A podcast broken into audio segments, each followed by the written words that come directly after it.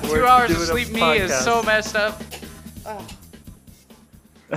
Well, here's the clap. Oh, God. Anyway, okay, go on. We're going. I'm sorry, Oceans. You just said right. You have the clap? Welcome to Bear Attack, everyone. I'm Blitzbear. I am joined by my two favoriteest co-hosts of all podcastum ever. Over there we have Samuel Oceans, also known as the Panda Bear. And I do not have the clap, Polar Bear. And our host of the evening, Samuel Montano, Polar Bear. Meow, and meow, in case meow, I didn't meow. Say it, I'm Nathaniel Patton, Blitzbear. Blitzbear. And we are talking about one of my favorite locations in Call of Duty, Kandahar. And there might be a giant or something like that. And I'm done. That's my contribution for the night. All right. Did you guys look up anything about the giant of Kandahar? Or am I just going to tell the story? Nope. Or we're going to rock and roll? It's a myth. It's a myth. It's your thing. I didn't even... Nope, I know nothing. That's how I like it. Yeah, I kind of forgot. I respect your honesty. You can bring me flowers, bud. All right, well then, I'm just going to start reading the things I wrote, because I wrote a page and a half about this. I'll react to them. Agreed. The year is 2002, and the United States military is fighting in the Middle East. Battle isn't pretty, and it isn't the stuff of heroic songs and ballads anymore. It's dirty, gritty, and heartbreaking. Something no man would ever want to send their son or daughter into. Sometimes, though, even war can bring to light some of the stranger things that lie beyond the veil. When men are pushed their limits, sometimes that is when they're most open to what lies just past the thin veil that separates our normal world from the larger reality. Man, I wish you guys could listen to the lo-fi that I have on the background right now. I was, but I turned it off so I could be fully immersed in the story. Oh, wow, I think it adds to it a little bit, actually. You think so? Mm-hmm. Here, I'll jump back in. An army unit is out on patrol in the Kandahar Mountains on alert, looking for any sign of enemy activity. They're keeping in constant contact with their base of operations, following standard operational practices by keeping the base apprised of their situation and relaying their progress. When suddenly there's no more communications, no loud noises, no static. Nothing. The only thing that alerts the staff monitoring the communications that something is amiss is the lack of communication coming back from the squad out in the field. Seconds pass to minutes, and minutes turn to hours, and after a few hours of radio silence, the call is made that action is required to find the missing men. A special operations unit of Green Berets is dispatched by helicopter to the area of the mountain where the lost patrol was last known to be seen. Slowly. Dang, there's what unit did they send in? Did you tell us? So who are the Green Berets going to rescue?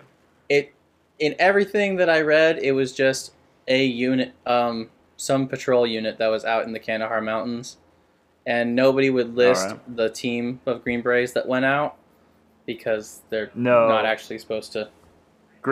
Yeah. Green Berets is like... Special Forces. Like, that's like... I could be wrong if you're in the military. 2Gs probably knows. He could tell us. Mm-hmm. I believe Green Berets are like above Navy SEALs as far as like actual... The SEALs and the Green Berets, I think, are the same, similar sort of team, just the different branch of the service. Sure. But I do think But the SEALs are like... The SEALs are a little political. They're a little bit of a, like, the Navy's like, look what we got. Whereas, like, the other, like, special forces, well, the Green Berets are the special forces. Yeah. That's when military people talk about special forces, they're referring specifically to Green Berets. But as far as elite units go, the Green Berets are like, you don't talk about them. Yeah. You don't talk about their missions. Give the enemy nothing. Yeah, my grandpa was a Green Beret, and my dad says that sometimes when he was a kid, he would just be gone sometimes. Just suddenly missing. That's crazy. and then he'd turn up like a week or two later. Mm-hmm. Wow. Is he still alive, or? No, he died. Have I met him? No, he died before I was in college, when I was like 17. So. No, it wasn't. Peace to the fallen. Moving on from that side. Sorry, dude. It's all good. Composure. But yeah, it does. There was nobody that said, because this is all classified as top secret, and the guy and the people that brought this up were trying to stay anonymous, so they didn't really link any telling, like, identifying things, except that one of the only guy that's ever named in the story, his name is Dan. And I just didn't write his name because nobody else has a name. Interesting. That's interesting. Yeah. Because there's a whole non-disclosure and a whole thing I'll get to at the end. So we're getting there. We're getting there. I just thought that was super interesting. They were sending in that elite of a unit. Yeah, they sent in a special ops team to go find them. Slowly, tactfully, and methodically, the Spec Ops soldiers picked their way up the mountain, wary that at any moment they may be ambushed, and assumed that their comrades that were missing here on the mountain already had been.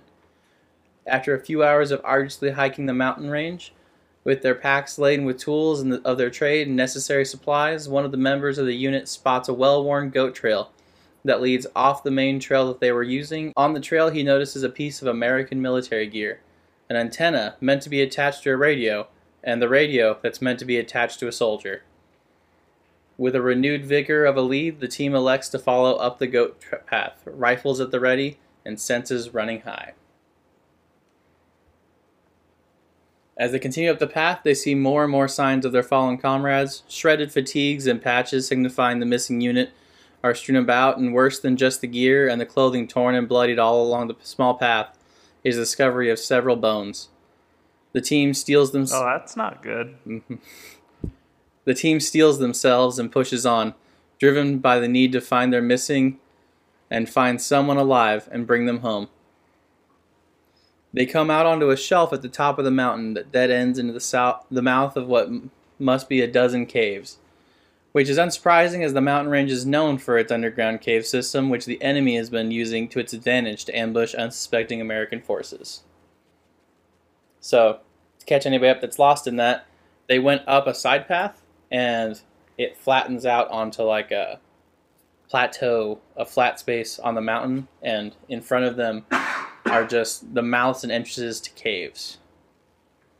Hmm. The team slowly and thoroughly checks inside the mouth of each cave, searching for a survivor or maybe just a body. But no such luck, as just inside the mouth of each cave and all along the shelf are the bones and tattered uniforms of American military personnel. Just as they call the search off and make to move to a more defensible position to look for evac, a member of the team catches movement just at the end of his flashlight. Without a moment to utter a word, just a gut-wrenching yell as a spear, easily the size of two grown men standing on each other's shoulders, collides into him and throws him back. His team turns, rifles at the ready, as a giant, 13-foot-tall man launches itself out of the tunnel, dashing for the spear, and with a shield in the other hand, attempts to rearm itself. The giant never makes it as the Green Berets unload round after round of automatic rifle fury into it. The thing falls to the ground with more holes than a golf course on a bombing range. The soldiers check out this. That's a lot of holes. More than 19. The story was so serious, and I was like, we're a comedy podcast. I have to put in one joke. It's got to be at least 20 holes. The soldiers check on their speared friend and find him dead, his lifeless body laying on the shelf with a spear through his chest. And there lay the giant of the Kandahar Mountains, slain. They saw that he wasn't just of abnormal size, but he was also had 6 fingers on each hand and 6 toes on each foot, and 2 rows of teeth on either jaw. So he had front choppers. Like a shark? Yeah, he had like front chompers and back chompers. Daddy Shark. They requested an evac for themselves and the creature, and two helicopters were dispatched, and the giant was maneuvered into a sling under one of the helos because he wouldn't fit inside the helicopter. The giant was then flown to a waiting C-130 transport where the creature was loaded and taken somewhere, never to be seen again.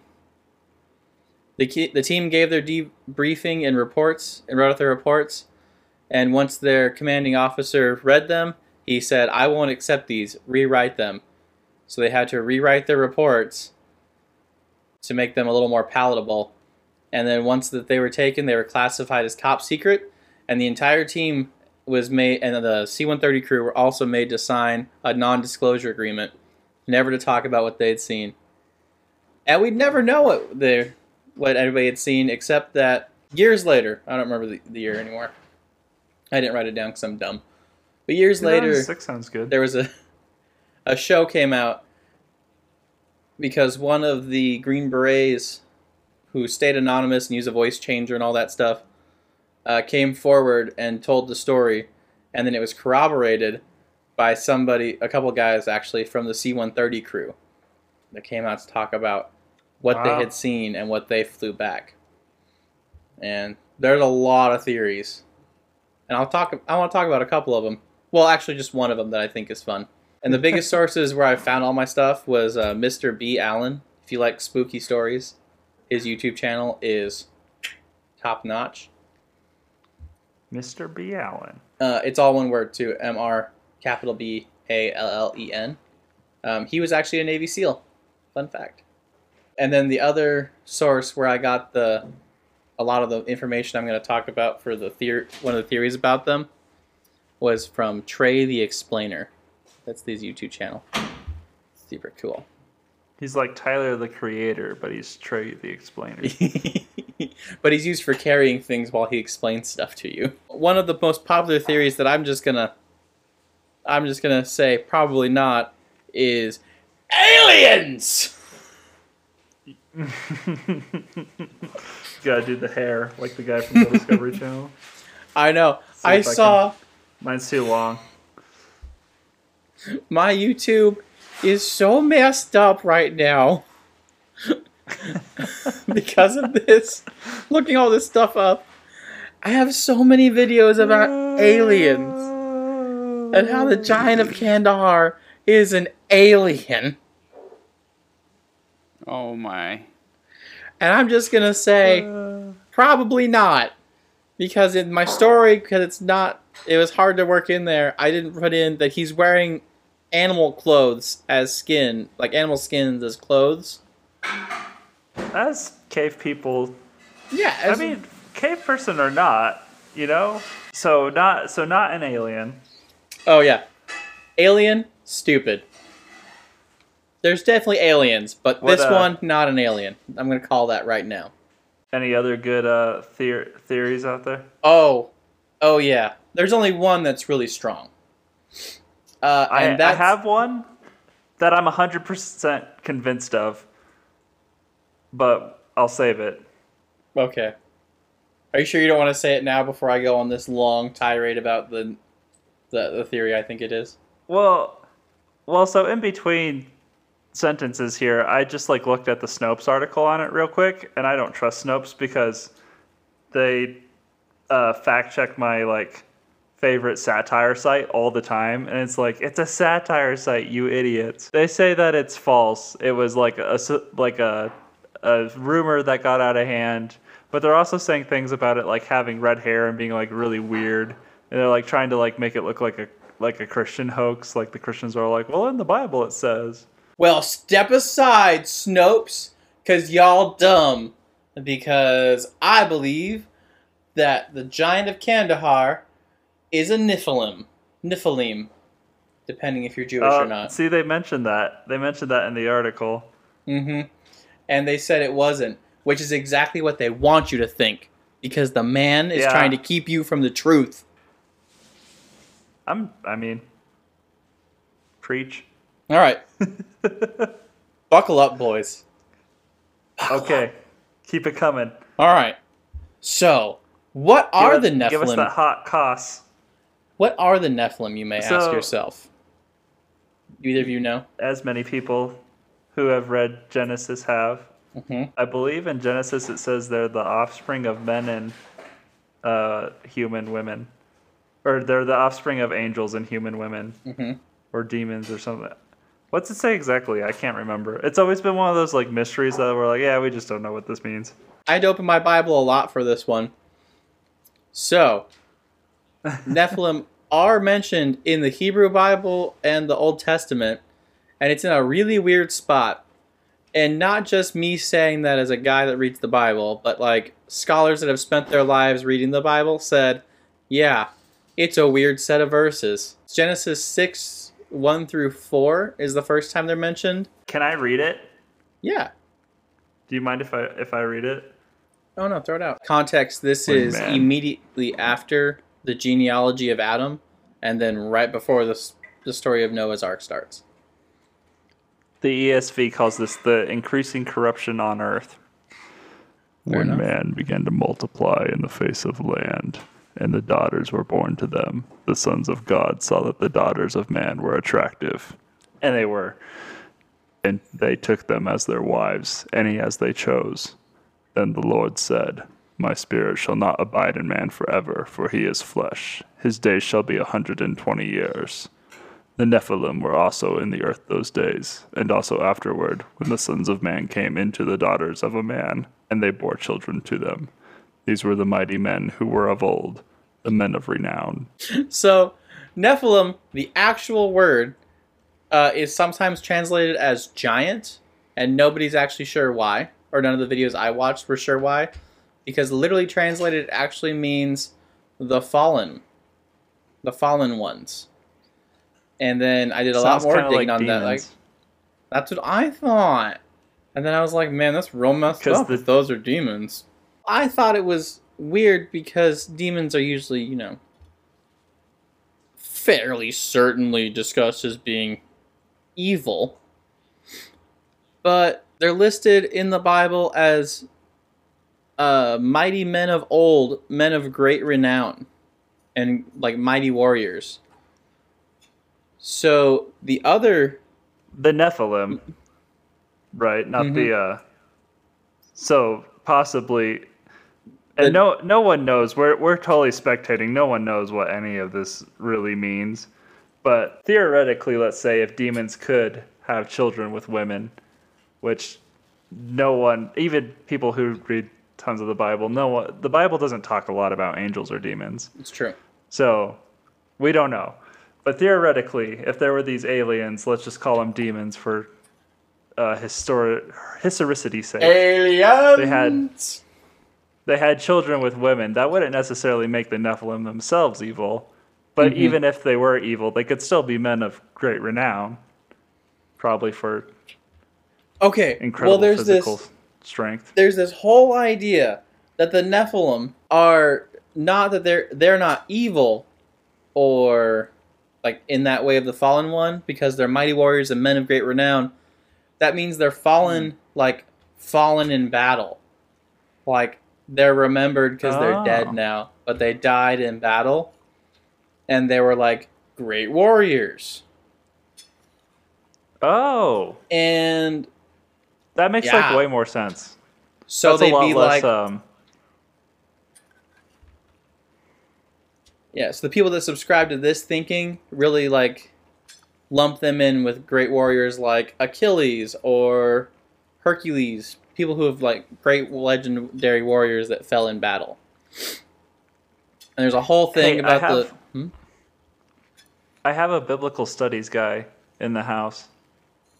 Should we call a lifeline? John, what's your degree? I have an AA in the field. John, did you take any classes on the Nephilim? No. So most of the people I know who get really into that are weirdos. Ouch. I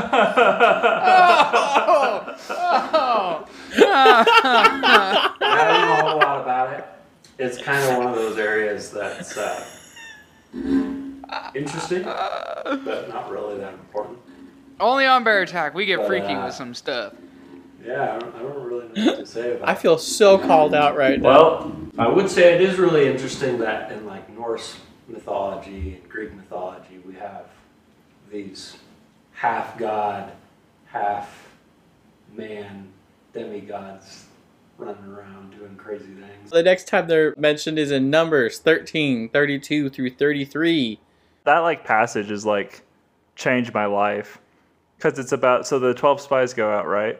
Mm-hmm. And they see all these giants in the land that God supposedly promised them. And they come back and they go, no, we can't go in there. There's all these giants and the land's great and everything, but we can't take it. That's right. They bring that information back to Moses and the Israelites, and that's what starts the 40 years. This is what started the whole 40 years in the desert thing, is because they didn't go into the land like God told them to, and he said, fine, then don't go. You all die, and your children can go in. Yes. So, yeah, they come back to Moses, and only Joshua and Caleb said, no, if we have God on our side, we can do anything. Let's go take them. Correct. Yeah. Yeah. So they were the only two in that generation who were allowed to enter. I might have gotten some of those details wrong, but I think we're just right enough. We'll look it up later. Just right enough. C's get the grease. That's what I'm saying. Anyways, the 12 spies bring back their report of fearsome giants in the land of Canaan. And they said in their report, and there we saw the Nephilim, the sons of Enoch, who come of the Nephilim. And we were in our own sight as grasshoppers, and so we were in their sight. So the people in Canaan... We were in our own sight as grasshoppers. And so, also in theirs, probably. And so we were in their sight. But yeah, so the people in Canaan were giants. And where is Canaan? In modern-day Israel / Palestine, depending where you fall in that political controversy. But that stretch of land was Canaan. And Canaan, being that modern-day Israel, is in what Kandahar? Region of the world that isn't specifically Kandahar, but Kandahar is also part of? Middle East? Middle East! Fascinating. So giants in the Middle East. I don't care what Snope says. I think it happened because I've heard of similar stories that are even more wild coming out of the Middle East. To say that they ran into a giant like guy in a cave who probably wasn't uber hospitable to a bunch of people armed to the teeth, like showing up on his doorstep. That sounds plausible. Yeah. So out of all the myths we've done on Bear Attack, that one sounds the most plausible to me. Bigfoot's real. That isn't a myth we've done on Bear Attack. So this is the second most real for you. You know what's funny is when we started this podcast, I was like, if I had to put my foot down, I think I would stand on the side of Bigfoot not being real. And I've changed my mind since then. Not for any reason other than we just keep saying back to Bigfoot.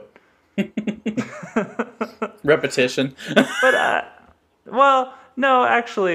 think just intellectually I was like, yeah, there's so many species in the world that we don't like, just the amount of knowledge that one person can know, and like just because a collective of people say something's wrong, like just one piece of evidence can prove them all wrong. So that's what I'm saying. Wake up, sheeple.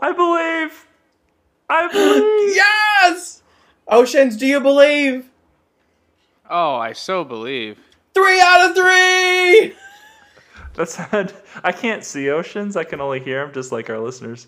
So that sounded like wicked sarcastic. Like, oh, I believe. Well, his facial expression looked a little too straight to be sarcastic from him. So I'm just going to take it and move on quickly.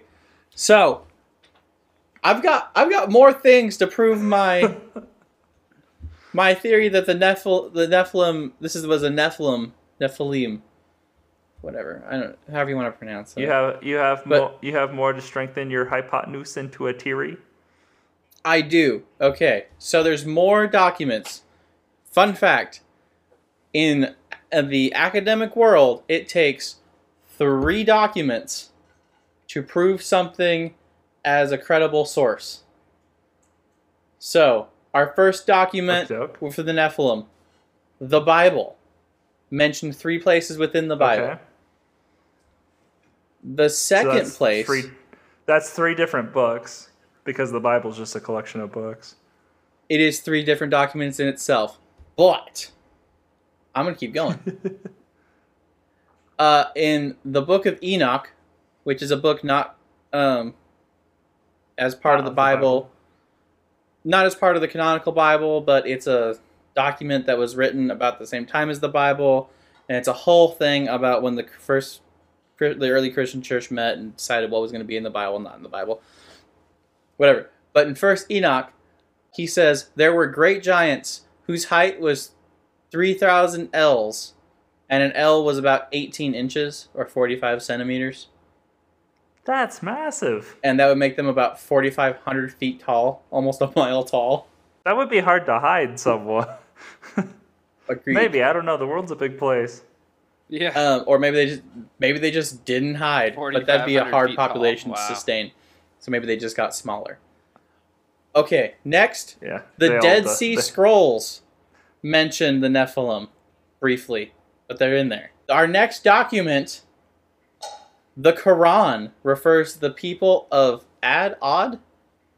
It's an A with that line over it, which I know is a pronunciation mark, but I never learned those.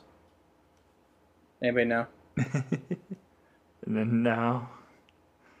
Okay. English. The people, I'm going to call the people of Ad, which is in Quran 26:130, whom the prophet Hud declares to be Jabbarin. In the Hebrew, it's Jibbarim.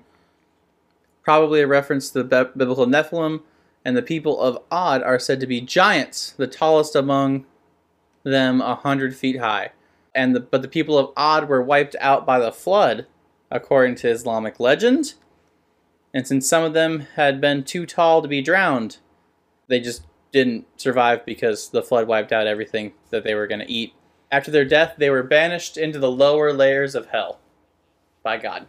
I don't know, man. This is one of those things I'm like, really? 4,500 feet tall? Like, but yeah, I'm like, again, crap. It's 2000. I'm like... 2002, like, I don't know, man. There ain't no way there was people that were 4,400. Our giant was only 14 feet tall. Yeah, 14 feet tall, that's not that. Yeah. I mean, that's believable. Yeah, I think 4,500 might be an exaggeration for the story.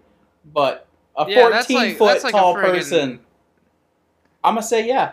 You know how sailors have wives' tales and stuff like that? I'm feeling like the U.S. soldiers were trying to get their mind off of the entire situation of the crap that they were having to do.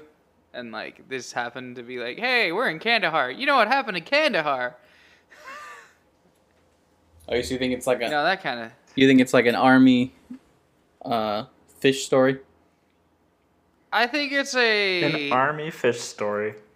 It's a mental thing that the soldiers came up with to help. It's like a psychological thing. It helped them distract them from the actual situation. Too. Yeah, it's like a PTSD, like, mental safety mechanism that happens.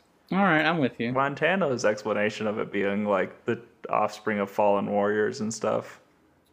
Like, whether or not you believe anything in the Bible and everything, people wrote it. It's not like... They just, like, sat around coming up with, like... There was something that happened to them that made them go, I need to write something down here. You know what I mean? I mean, you gotta kind of think about the time in which the books of the Bible were written, especially the Old Testament. If something got written down, it's because it was important. Because your other duties in the day were to find enough food to survive and not be eaten by something out there. So if it was written down, It was important. Yeah. It doesn't, I mean, even if, like I said, if you don't believe in God and all that kind of stuff, like Montano just so well put it, something happened. something made people go, we need to stop what we're doing and take down a record. Honestly, that's my favorite part about reading historical stuff, is being like, what was happening in the world, and like putting context to stuff, because then you realize how like wild some of these stories are. Do you ever think about that with like the hottest like social media like trends or whatever? It's like the great dress thing of 2015. Oh, you had to look back and be like, what was happening? Like how will future generations like interpret all this? Be like, there was a civil war fought over this dress being black and blue or gold and white. Yeah.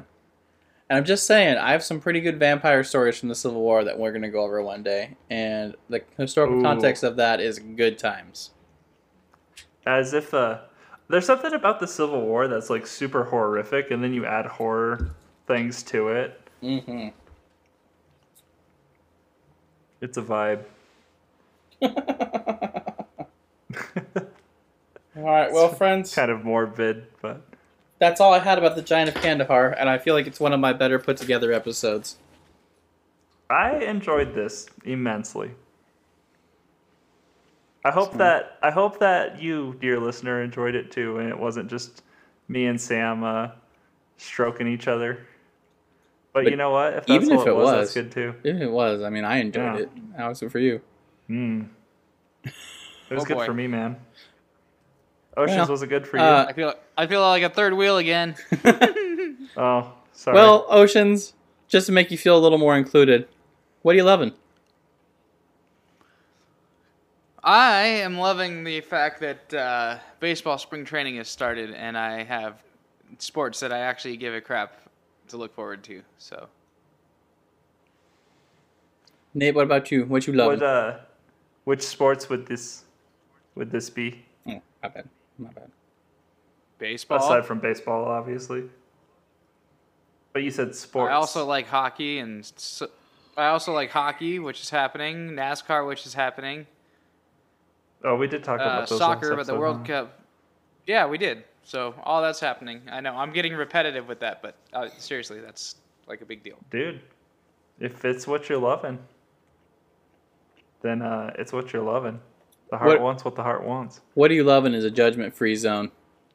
We judge everything before and after this segment, but what are you loving is a judgment-free zone. That's right. Bear attack all day, but then we got to have bear snuggles. Bear hugs. Oh, bear hugs. And strokes. Bear hugs and strokes. Ew. Oh. It's like our equivalent to Netflix and chill. Oh. Nate, dude, what are you loving?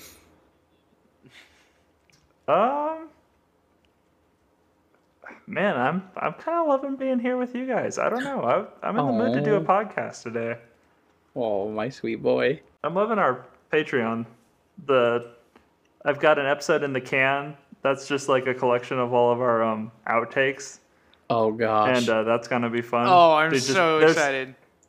Dude, there's some wild stuff in there that didn't make it into like the final episodes, just for reasons that. I can imagine some of the things we say.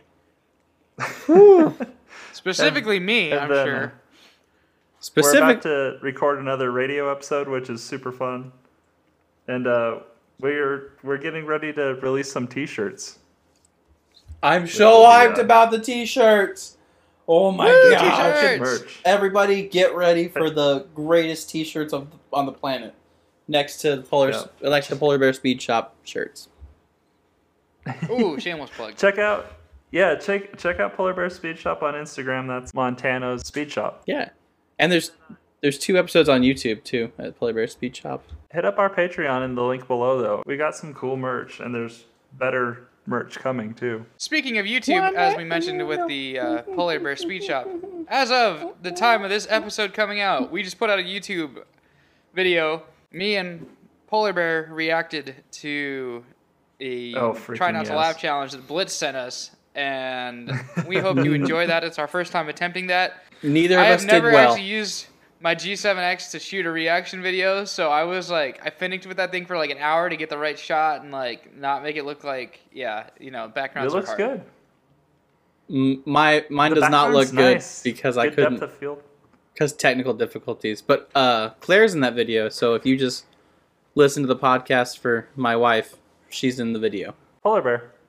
No, you did not. Nope. I am loving doing speed shop stuff. I have a new YouTube video that's coming together about doing some rewiring on my Razer. That should be out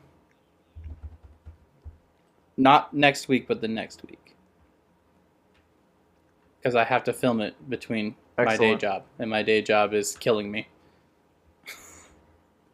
Yeah, we work. I think we all work fairly incredible hours. Day job. But hey, if you want to help us to have time to do all these creative projects and bring you cool content, you should go over to our Patreon and help us quit those stupid jobs. Patreon.com and search up Bear Attack Podcast. There's 3 levels. You can be an attacker, a bear wrangler, and a berserker. And you get cool stuff at all levels, plus more content from Bear Attack. Also, shout out to our berserker, Eddie 2Gs. And then, if you guys, this was his idea, actually. The berserker. Yeah, this episode came from him. This episode was Eddie 2Gs. This episode came from him. Yeah. So that's right, Eddie. Yeah. Let us know what you think and give us your opinion, since you were actually in the service and all that.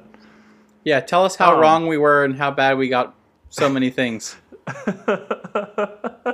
Yeah, fact check us, please. I trust Eddie 2G's fact checking. Full Snopes.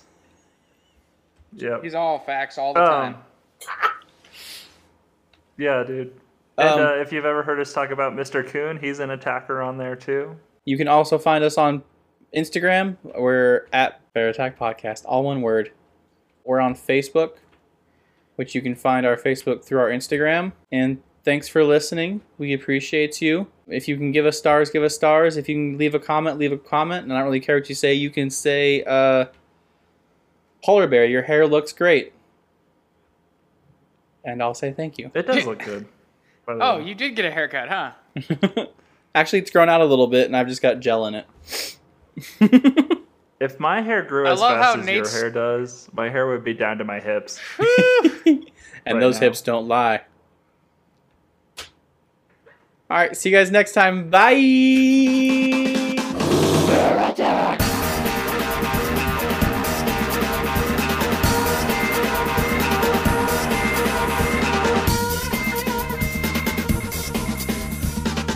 Wait a second. Is one of them wearing assless chaps?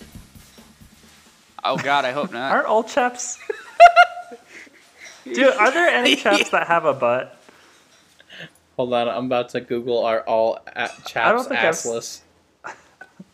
I think they are. Dude, our Google searches today. Oh, my God. Are all...